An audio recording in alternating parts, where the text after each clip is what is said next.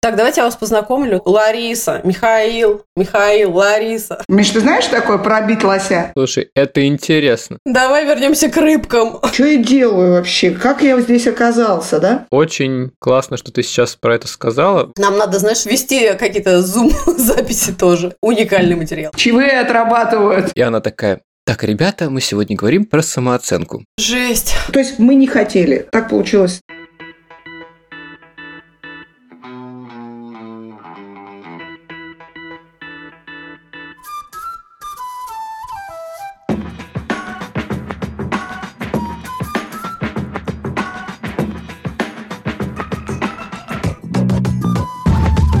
Привет, друзья! Меня зовут Миша, и это подкаст Вася in Space, подкаст о родительстве в непростых условиях. Меня зовут Катя, мы родители троих детей, старшая дочь Женя, младшая Тоня, и у нашего среднего сына Василия расстройство аутистического спектра. Где бы вы сейчас ни находились, на кухне или в машине, в холле коррекционного центра, школы или больничного отделения, а может быть вы пытаетесь прийти в себя после полного забот дня и очередной дозы новостей, добро пожаловать, устраивайтесь поудобнее. И не забудьте наушники, не все темы, которые мы будем обсуждать, подходят для ушей ваших крошек. Вася in space. Спасибо всем, кто в силу своих возможностей продолжает поддерживать нас на Patreon и Boosty. В этом выпуске мы приветствуем Наталью и Екатерину. Ура! И снова наше огромное спасибо. Yay! Уходит Олеся. Олеся, отдельный вам привет. Фанфары отдельные, да. А еще мы добавили ссылку на разовые чаевые и PayPal. Ваша поддержка очень важна для нас. Все ссылки вы сможете найти в описании выпуска, в нашем Telegram и в нашем Instagram аккаунтах. Окей. И сегодня у нас в гостях Лариса Афанасьева, директор и художественный руководитель проекта Упсала Цирк. Ура! Вот это вообще везука нам. Лариса, привет! Привет. Ура! Я наконец-то оказалась за кулисами подкаста, потому что я была уверена, что вот этот интро вы записали уже давным-давно, Ага. и не знала, что вы живаго делаете. Ребят, все вообще без, без минуса, без фанеры, живьем работают. Чаевые отрабатывают. Стараемся, стараемся.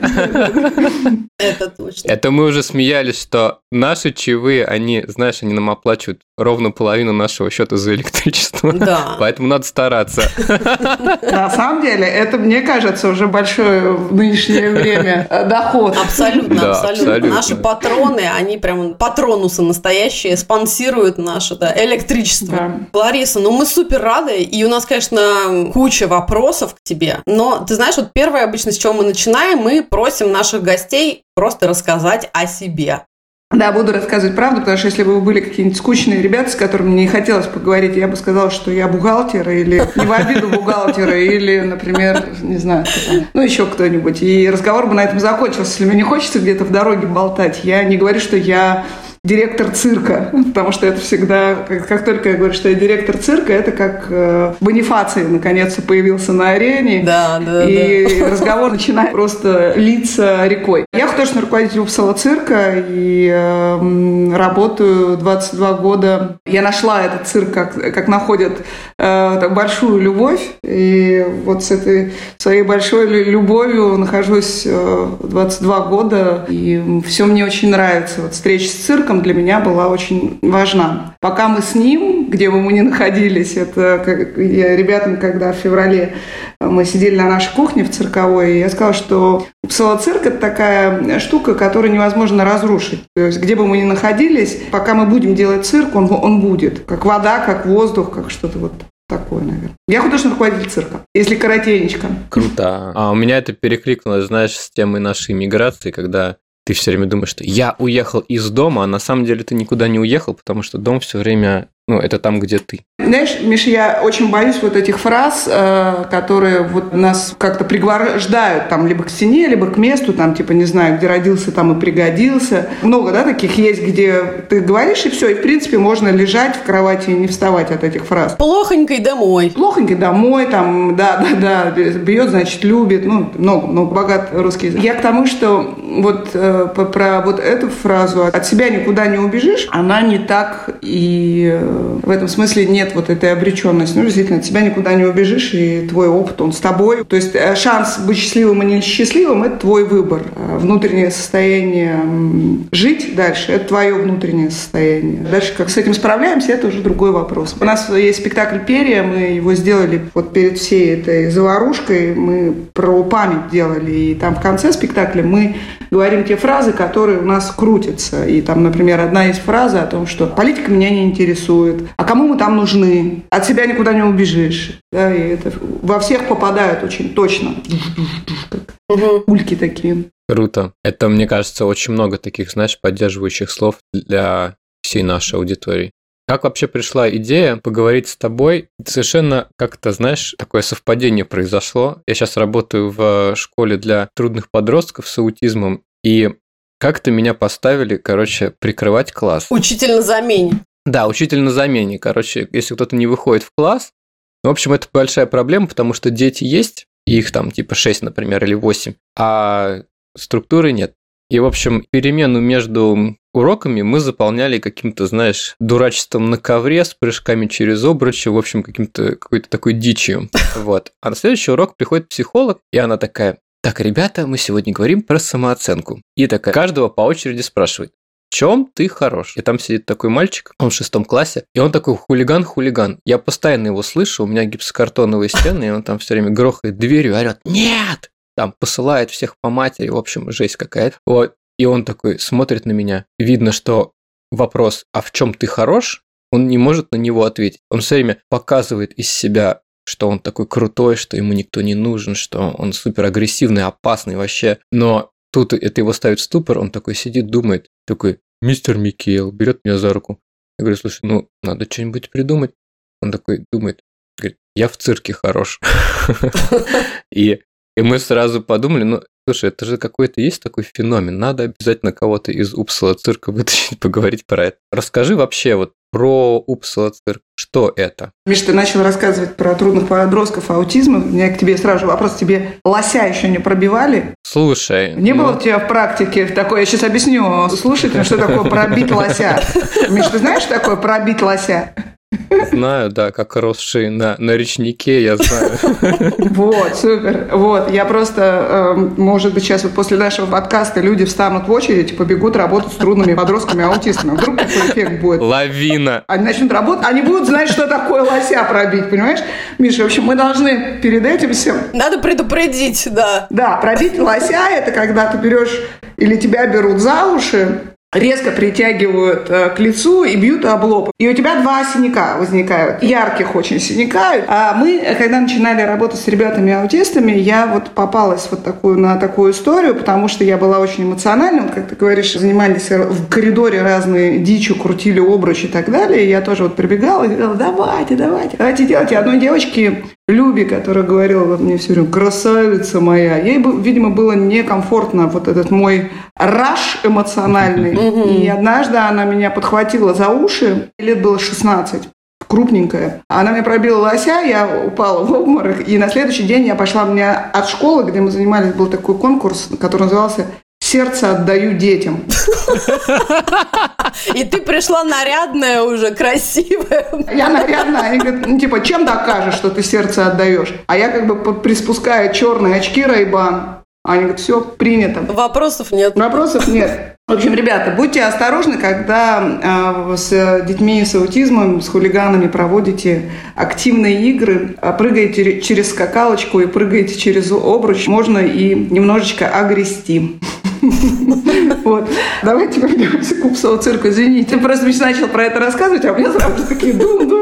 Да, я хотела сказать, что мы с Михой, в общем-то, постоянно обсуждаем, что хорошо бы ему иметь, знаешь, пару или даже, может быть, тройку запасных очков, а может быть, линзы или что-нибудь такое, потому что, в общем-то, да, истории, конечно, бывают всякие разные, особенно, да, если это прям уже не совсем детишки, малыши, а подростки, то, мне кажется, можно огрести. Mm-hmm. Михаил, рассказывай. Мне наоборот недавно пришла такая мысль, что, знаешь, чем, чем старше ты становишься, тем меньше ты такой уверенный входишь в кабинет, ты все более и более осторожно входишь в комнату.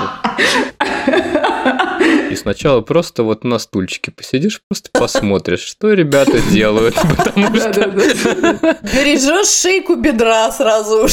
Да, бережешь шейку бедра, спина уже не та, там правая не очень работает, ты это знаешь. Нет, в этом, Миш, на самом деле, в этом есть э, очень много, понимаешь, потому что мы слишком много как бы на себя берем вот этой активности и движухи, да, то есть без, э, как тебе сказать, без того, чтобы присмотреться, увидеть т-т-т, мы сразу начинаем бежать и типа давайте, давайте, скорее активничать.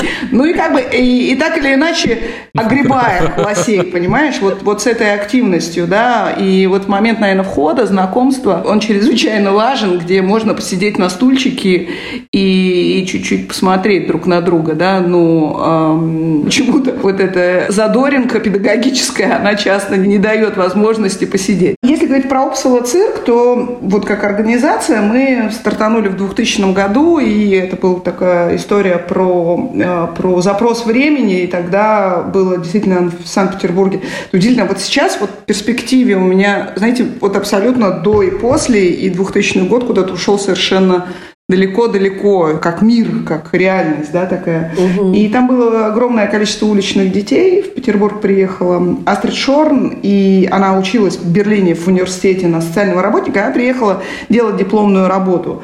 И Упсала Цирк она придумала э, как возможность создания дипломной работы, как кратковременного проекта. А я тогда находилась в состоянии того, что что-то я не понимаю, зачем театр и что я буду делать в театре, и кому нужен такой театр. Ну, то есть это не было вот так осознанно, но где-то в голове я понимала, что я, ну, я не хочу просто делать спектакли ради спектакля. То есть я не верила в, вот, в эти формы, какую-то живую конструкцию. Вот. И мы тогда встретились, и вот тогда-то мы побежали делать вообще как, как сумасшедшие совсем. Ну, то есть, если бы мне тогда сказали, посиди, посмотри, подумай, ну, ну и, наверное, в тот момент это было невозможно. И мы начали свой процесс с эм, детьми из кризисных ситуаций, потому что в основном это были пригородные города, там Колпино, Купчино – это район. Родители потеряли работы, попали в тяжелое депрессивное состояние, э, все дружно забухали, дети оказались ненужны, им нужно было как-то выживать, есть что-то, не знаю, себя развлекать, спасаться от этого тотального одиночества и так далее. И понятно, что улица – то место, где они это находили.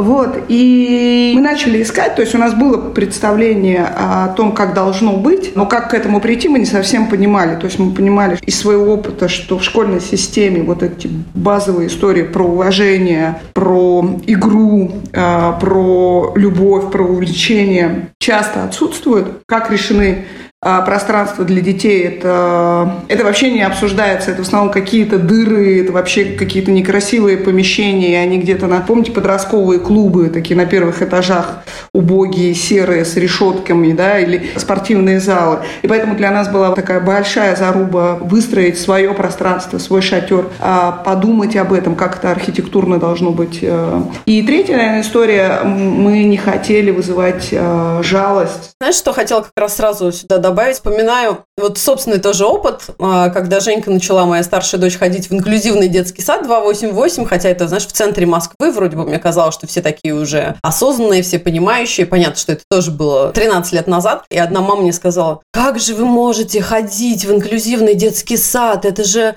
но это же каждый день видеть чужую боль. Как вы можете? И, и я так растерялась, то есть я поняла, что, блин, как вообще объяснить о том, что это совершенно не про вот какую-то боль, надрыв, ну, много другого в этом скорее всего, вот э, не было опыта встречи, да, и поэтому, когда ты не знаешь, что это такое, а вот мы последнюю неделю в Берлине проводили мастер-класс э, в инклюзивной группе, и одна мама, она пришла вот с такими глазами, говорит, Извините, пожалуйста, я не прочитала, что вот с этими вот мой ребенок сейчас будет. Обалдеть. И я сначала говорю, слушайте, ну, ну хотите, заберите ребенка, и потом сказала, ну, дайте шанс себе и ребенку. Ага. Если вдруг что-то пойдет не так, это безопасная среда. И потом особая атмосфера э, выстраивается. Угу. А оказывается, мой ребенок может научиться не бояться и не жить вот как у меня вот с этой э, грустинкой в голове. Да. Это вопрос, вот мне кажется, встречи. Если мы занимаемся этим, то наша задача создать это безопасное пространство пространство, и эту первую встречу сделать как минимум, ну, такой вход мягкий, а не шокирующий, да, и поэтому... Да, конечно, эта история есть. Вот, и если говорить про Упсала цирк, мы пришли к инклюзивному проекту не сразу. Мы занимались там... Хулиганами.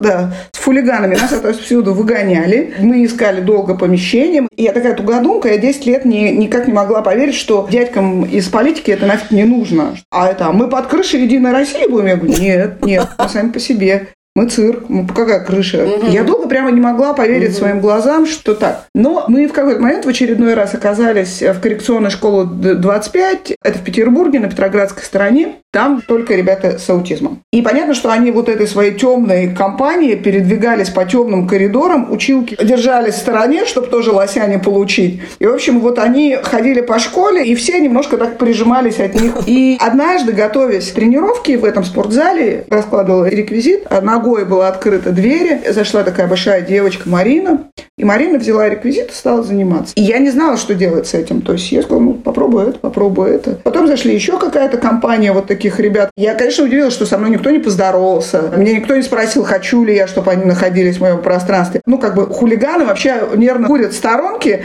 Эти ребята вообще совершенно беспредельные, да, и то есть ты можешь только встраиваться в эту систему ценностей.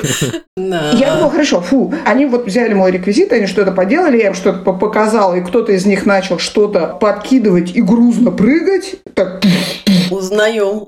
И я подумала, ну ладно. И они ушли. Ушли этой стайкой. Я думаю, фу, слава богу, все забыли. Развидите мои глаза. Давайте вот с хулиганами надо справляться. На второй день вот эта компашка пришла опять своими грузными шагами. Я думаю, ну нет, да? В то же самое время они такие чик, зафиксировали это дело. Я не умею ничего, я, я ничего не понимаю. Учительница говорит, ну слушай, ну видишь, они вообще ничего не хотят, мы не понимаем, чего с ними заниматься, а тут они сами пришли.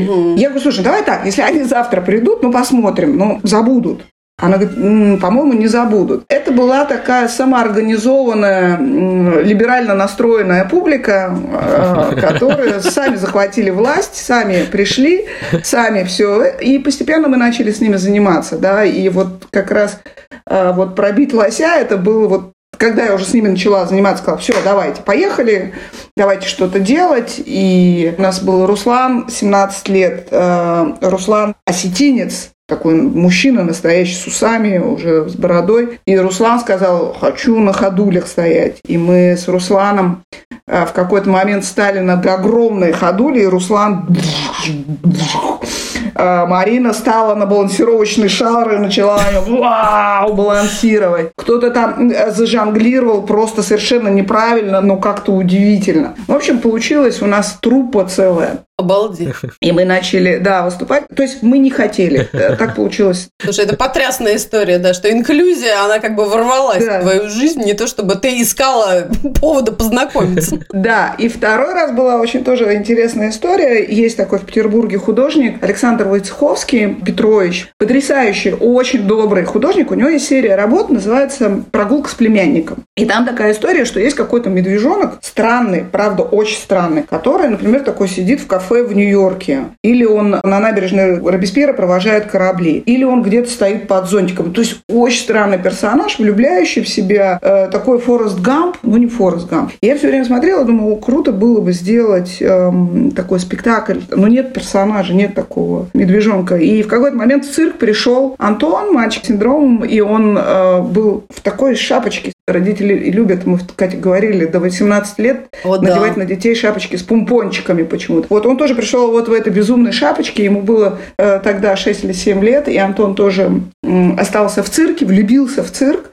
И это, наверное, была такой первая история, где Антон вошел в спектакль, и мы с ним поехали на двухмесячное турне, потом уже с этим спектаклем без мамы. Это было конечно... Круто. Да-да, но, но сейчас, забегая вперед, я хочу сказать, что вот месяц назад наши ребята, группа называется «Роскошные». Да, отлично. Они, правда, роскошные, они очень-очень. Вот, и «Роскошные» наши ездили на неделю без родителей в лагерь, где у них была постановка спектакля. Это была э, лаборатория, и тот формат, когда мы делаем спектакль, мы собираемся где-то, выезжаем из города, и там создаем какие-то э, свои поиски и так далее. И ребята жили без родителей. И все получилось. Все было хорошо. Все остались живы. Мне кажется, очень круто. Вот такой вопрос. Ты немножечко сказал, что театр – это что-то не настолько живое. Вот почему ты выбираешь цирк, почему не, не спорт какой-то, почему не арт-мастерская, почему не оркестр? В чем специфика циркового искусства, в чем ты видишь его преимущество перед другими формами работы, почему вы выбрали это как то, чем заниматься с ребятами, ну, в такой, в трудной жизненной ситуации, на самом деле? Для меня концепция моего цирка, а он как бы особый мой цирк, исторический, да, вне контекст, это же про, про бродяжничество, да, про свободу, mm-hmm. про про поиск риска, про музыкальность, про высмеивание, про остроту какую-то, да. А театр для меня на немножко фундаментальная вещь, которая очень напрямую связана со словом. Ага. А так как я со словом не очень сама дружу, то и... Эм... Сейчас, извините, пожалуйста. Здравствуй, дорогой. Давай познакомимся. О, привет! Классный. То и театр для меня немножко узкая вещь, да, то есть она она очень такая бетонная. А цирк вдохновляет. Вырасту большой, убегу с цирком. Там много такой романтизации, что ли. И дальше я уже могу в эту концепцию включать все. Я могу включить документальный театр, я могу включить разное визуальное искусство, я могу э, создать э, мастерские внутри цирка, да. То есть это все-таки мир, это концепция какой-то какой среды, цирк.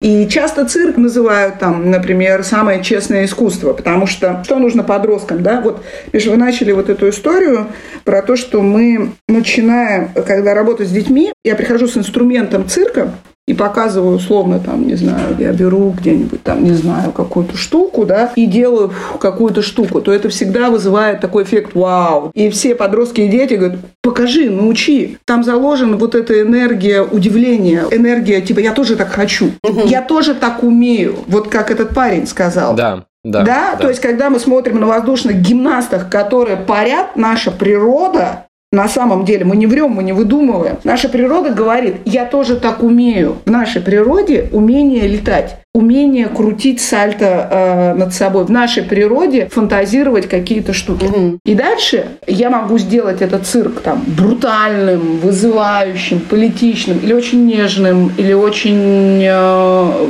возвращающим в детство. Когда коммуникационную стратегию строили, вот про что мы, кто мы, и очень четко в какой-то момент мы нашли и сформулировали, э, наш цирк должен вызывать мурашки на коже. Это связано с физическим ощущением. И если люди приходят, и вот этих мурашек нет, значит, мы что-то не то сделали. Вот, вот это нам супер важно.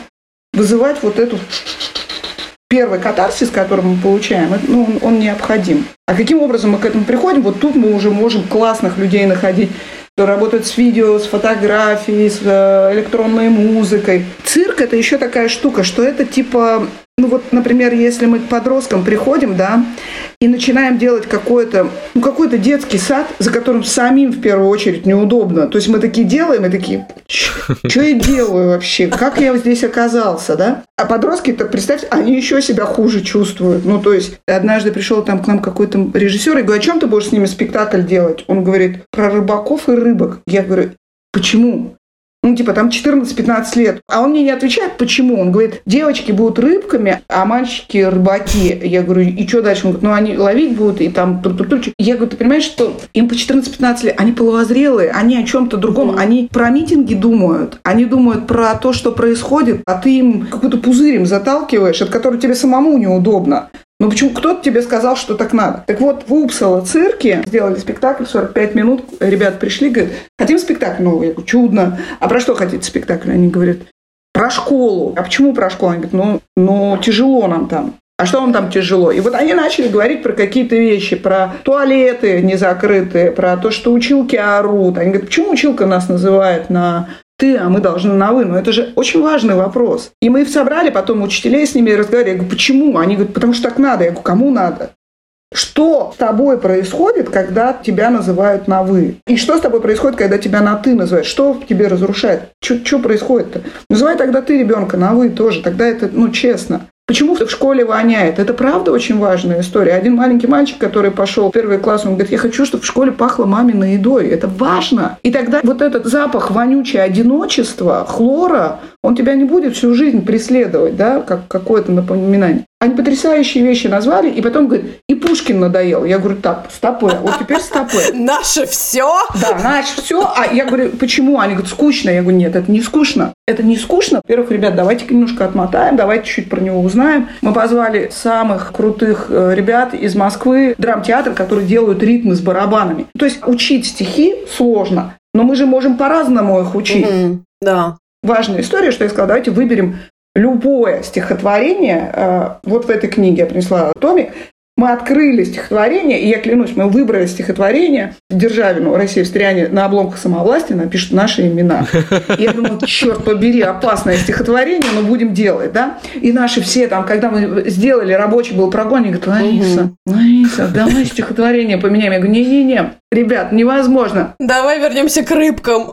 Да, да, да, да, да. Например, там. Да, ну тогда, тогда мы перестанем быть Упсала цирком. Мгм. Например, там есть история про писать записки друг другу, да. Э, В школе пишут записки, но мы сделали сверху видеокамеры и вывели этот на экран, чтобы у них была возможность рассказать миру, что они пишут. И они пишут очень важные друг другу послания, да. То есть там есть, конечно, все про видеоигры. Э, Это тоже круто, это тоже важно узнать про этот мир, что они там, чем они живут. В общем, Цирк позволяет делать потрясающие вещи. И если мы говорим про цирк, то это цирк открытый для жизни, существующий в диалоге. И меня это невероятно, Миша, вдохновляет. Понимаешь, это мне дает вот столько, ну, как бы зацепок за эту жизнь про то, чтобы побыть с этим миром, поучиться и узнать.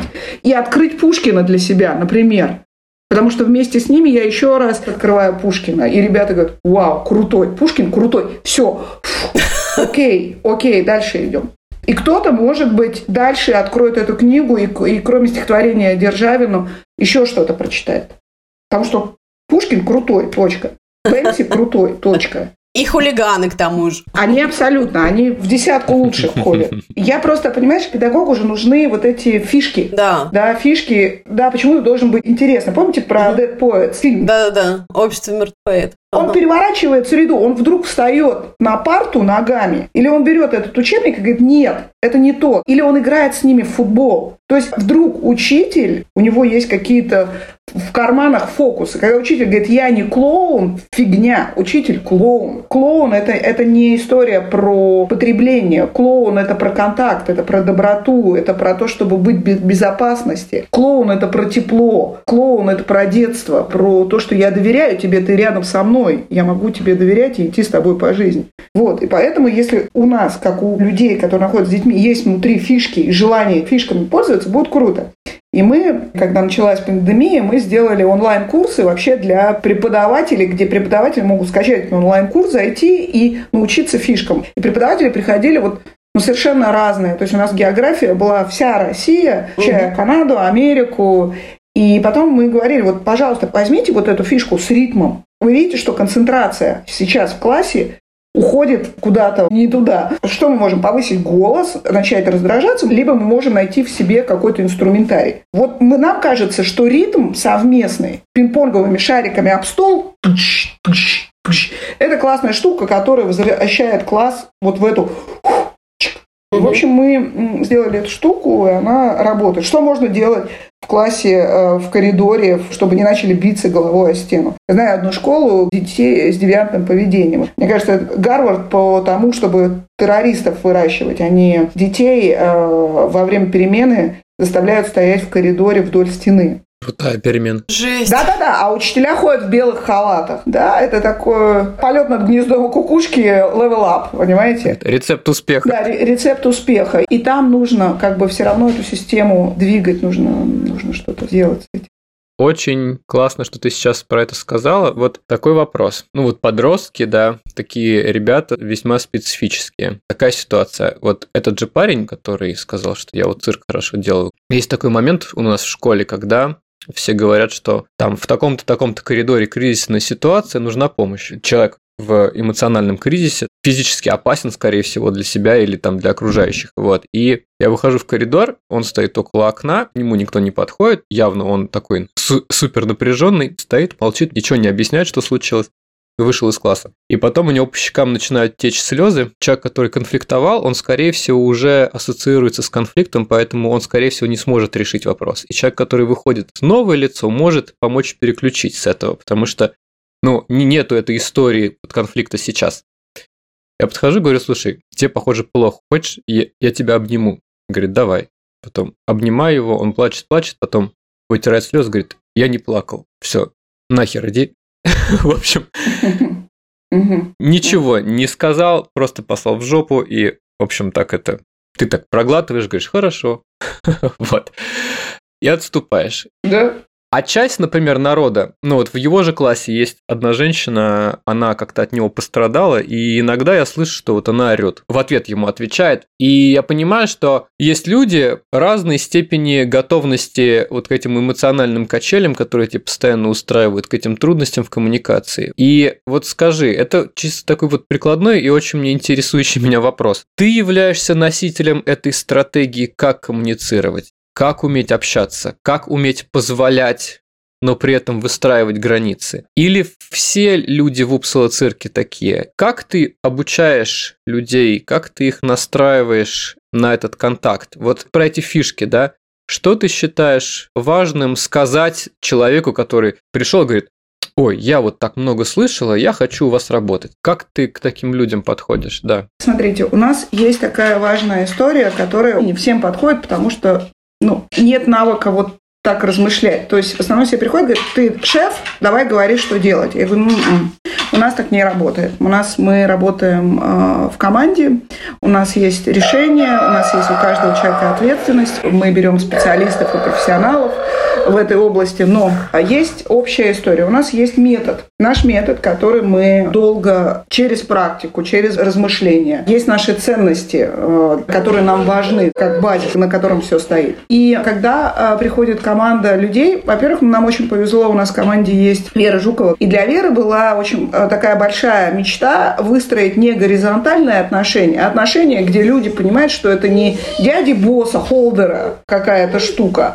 а есть команда профессиональных людей, которые проект вместе развивают. И их решения, они э, равнозначны. И поэтому в Упсала цирке нет вот этой структуры, где Лариса Афанасьева решает вопросы. Это вообще не так. Лариса Афанасьева сейчас занимается своим проектом, а команда, которая разрабатывают планы, стратегию, планы индивидуальные под каждого ребенка, что нам нужно сделать, куда мы должны прийти. Если у них есть затыки, они встречаются профессионалами разного там направления, которые с ними пытаются раскрутить этот клубок. Вот если есть такая ситуация, они садятся внутри, и вот то, что я сейчас говорю про общую стратегию, я это делаю с холодным носом. Ребята вот про этот лагерь вам расскажут больше, потому что я уверена, что там были истерики, там было агрессивное поведение, там кто-то ночью терял день-ночь, и дальше они понимали, как выстраивать. Там были истории какие-нибудь с едой, там были истории про то, как кто-то не хотел есть или пить, но это все рабочий процесс, он не имеет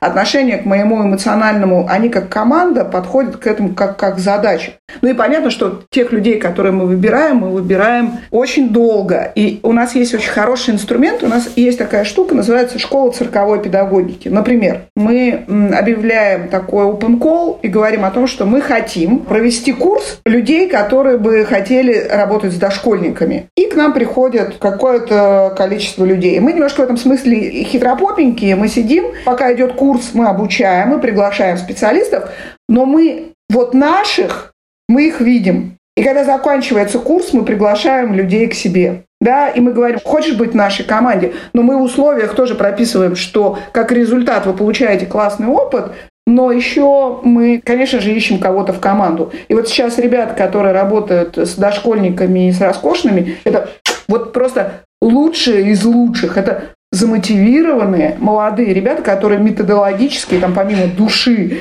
головы, они готовы еще все время учиться. Внутри цирка есть школа для педагогов. Круто. То есть мы все время какой-то скилл прокачиваем. Вот это самое важное. Но, я еще раз говорю, мы к этому шли очень долго, потому что сначала это была история про то, что «а, давайте делать, так круто все». Я Кате про это рассказывала. У нас были мощные факапы, просто мощные. Мы говорим, мы открываем э, группу ребятам с аутистическим спектром. Не понимая, какие границы для родителей. Мы просто такие, классно, давайте делать, а давайте попробуем. И у нас были ситуации, когда мы не могли физически справиться с э, ребенком. Мы не понимали, что делать. Что мы делали? Мы делали страшную вещь. Мы просто говорили родителям, извините. А у родителей были ожидания. То есть родители хотели реально, реально, чтобы их ребенок стал артистом. Артист приходил и начинал кусать всех. Как бы, а мы не знали, что с этим делать совершенно. Это до сих пор очень болезненные вещи, которые мы болезненно переживаем. Обижались ли родители? Сильно. Это была еще одна подстава от жизни. Их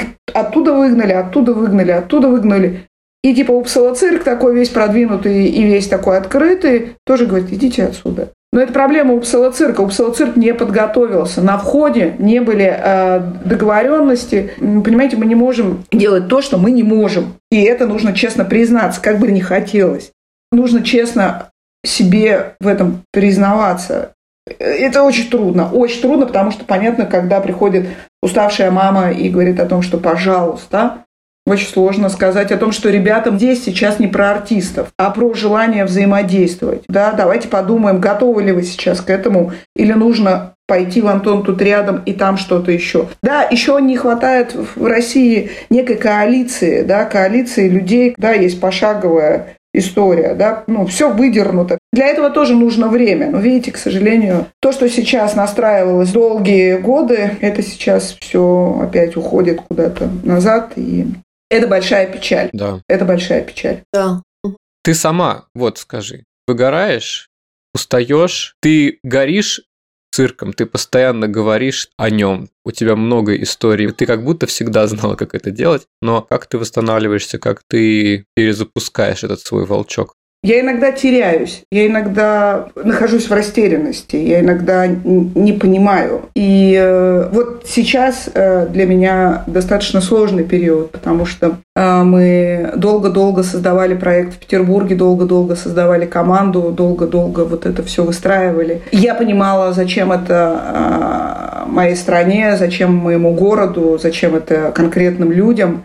Я понимаю, зачем это сейчас, и проект продолжает работать в Петербурге, да, и, и команда действительно очень сильная, я ужасно горжусь ребятами, э, и они действительно очень самостоятельные. Мы оказались здесь частью команды в Германии, и мы сейчас нащупываем. Это прикольно, это вызов, но это все равно это другое, да, ты, ты вновь начинаешь, ты как будто бы ну, куда-то попала бомба, и вот ты опять, ты строить начинаешь стены заново, да, и у тебя, конечно, с одной стороны есть опыт, а с другой стороны э, зорница не полыхает в одном, ну, как бы она полыхает, но она не так полыхает, как чтобы вот э, переворачивать, да, для того, чтобы устраивать рок-н-ролл и вот, вот это все. И поэтому ты все время думаешь, блин, а, ну, а вдруг не получится, а вдруг, а вдруг, а уже люди, ты смотришь назад, тебе страшно смотреть вперед с настоящим вообще какой-то э, то есть я не могу сказать, что нет, ребята, все так классно, ничего не произошло. И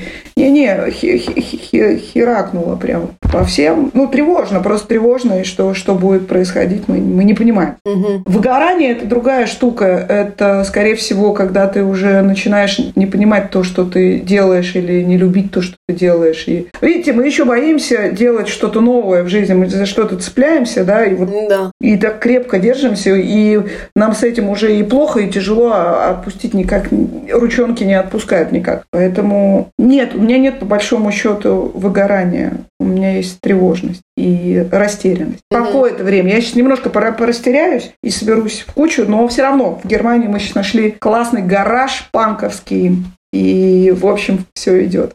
Класс. Слушай, да, мне кажется, вот как раз тема про то, что вы продолжаете и онлайн-курсы, да, и это такая вот как всемирная, да, такая связь и паутина, объединяющая все равно людей, да, подтягивающая новых людей, поддерживающая и педагогов, которые стремятся работать с ребятами с любыми особенностями, с проблемами поведения. Про все, что ты говорила, про вот эту, знаешь, способность заинтересовать детей или даже как-то переключить какую-то острую конфликтную ситуацию. Мне кажется, это важно и для родителей тоже, поэтому Поэтому надо, наверное, еще раз прям отметить. Друзья, обязательно заходите, мы оставим ссылки на разные курсы Упсала, потому что это действительно может быть каким-то невероятно крутым бонусом в вашей жизни, как родительском, да, так и педагога. Потому что я просто вот по себе элементарно там со своими крашенными яркими волосами, когда вхожу в какой-нибудь класс, я вижу, что даже такая какая-то клоунада сразу располагает. Они видят, что я готова с ними там и поржать, и пошутить, и позаниматься, и поговорить, как абсолютно, да, на равных. И, безусловно, вспоминая все Михины истории про жонглирование, про циркачество, это, конечно, супер круто. Миш, ты умеешь жонглировать? Тремя умею. Не пятью. Идем на курс. С детьми ты показываешь жонглирование? Слушай, ты знаешь, в Америке такая специфика, что здесь очень многие умеют жонглировать. В школе у них часто бывают кружки. А, Вот. прикольно, это круто, это круто. Немногих можно удивить жонглированием. Вот. Они любят фокусы всякие, вот это точно. Класс. Ну тоже, знаешь, есть такие ребята, я видел, она у тебя в другой руке. Все, пока. Ну, это нормально тоже. А в Англии есть другая история, вот где ребята методологию целую разработали. Они взяли курс жонглирования, ну, не просто три мяча, знаешь, а они э, подошли к этому как упражнению. То есть, условно, я могу делать пассинг, я могу создавать этими мячами ритм, я могу делать разные рисунки, я могу выстраивать. Мгм. Это же уровень концентрации другой, поэтому, ну, вот история про фишки, еще раз, она педагогу необходима, это инструментарий, да, это, это важная вещь. Это круто. У нас был такой тренер, который тренировал нас как раз в этой школе по работе с конфликтами. Он огромный мужик. Я уже как-то на подкасте рассказал, что у него фамилия Savage, то есть дикарь. Просто огромный мужик с фамилией дикарь. Вот. И он соответствует своей фамилии. И у него как раз, да, у него одна из фишек, он все время подучивает новые фокусы карточные, потому что я работаю в аутистическом корпусе, а он работает просто с трудными подростками, которых переключить просто какой-нибудь игрушкой нельзя, их нужно чем-то их мозг. Загружать. Ну да, нужно его озадачить, чтобы его вывести. И поэтому он периодически подучивает вот эти штуки все, чтобы просто, когда какая-то трудная ситуация, чтобы он его сначала озадачил, а потом уже переключил. И это очень Дикарь, я уверен, дикарь умеет успех. да, слушай, он имеет успех. Он большой, у него низкий голос, у него толстые пальцы, карты исчезают только так. Я вот тоже про это думаю. У нас, например, в цирке, ну вот условно, гендерный баланс очень мы пытаемся соблюдать, пытаемся не просто такую теткинскую только среду выстроить. Да. И у нас вот тренеры, ребята, это такие большие парни, накачанные в бейсболках, татуированные, которые, ну, такие вот они очень приближены к миру подростков. Но при этом они приходят и типа прыгают сальтуху, и они такие, вау, вау, как это? И тогда вот начинается какое-то взаимоотношение. Я, у нас с нашими украинскими детьми здесь приехал мой друг Матис, он жонглер, ну, очень высокого уровня. Вообще он профессор, лингвист, программист. И Матис стал учить детей жонглировать, и он начал параллельно говорить по-немецки. И для меня немецкий язык вышел на первую, как бы, линию, потому что в этот момент они стали учиться немецкому языку. То есть это очень прикольная штука, но за этим стоит обучение жонглированию. А дальше уже может быть, э, я не знаю, хип-хоп, скретчить на пластинках, рисовать граффити, создавать видеоарт. Да? Да. Инструмент, он может быть совершенно разным. Но вот чему мы учимся, да? Очень прикольно это. О, да, прекрасно. Но я считаю, что образование и дополнительное образование – это одна сейчас из э, самых мощных и интересных вещей в мире. Это, правда, вдохновляет. О, господи. Кто-то у вас мяукает, ребята. Столетний кот Фотон вошел в чатик. Запись подкаста Упсала Стайл. Да-да-да. Жонглирование детьми, котами, знаешь, Да. с обоих сторон. И у тебя, и у нас. Да. Приезжайте к нам в гости. Я уже Кате говорила о том, что нам сейчас интересно открывать какие-то маленькие инклюзивные пространства цирковые и вот нашу методологию применять. Мгм. Круто, Да. круто.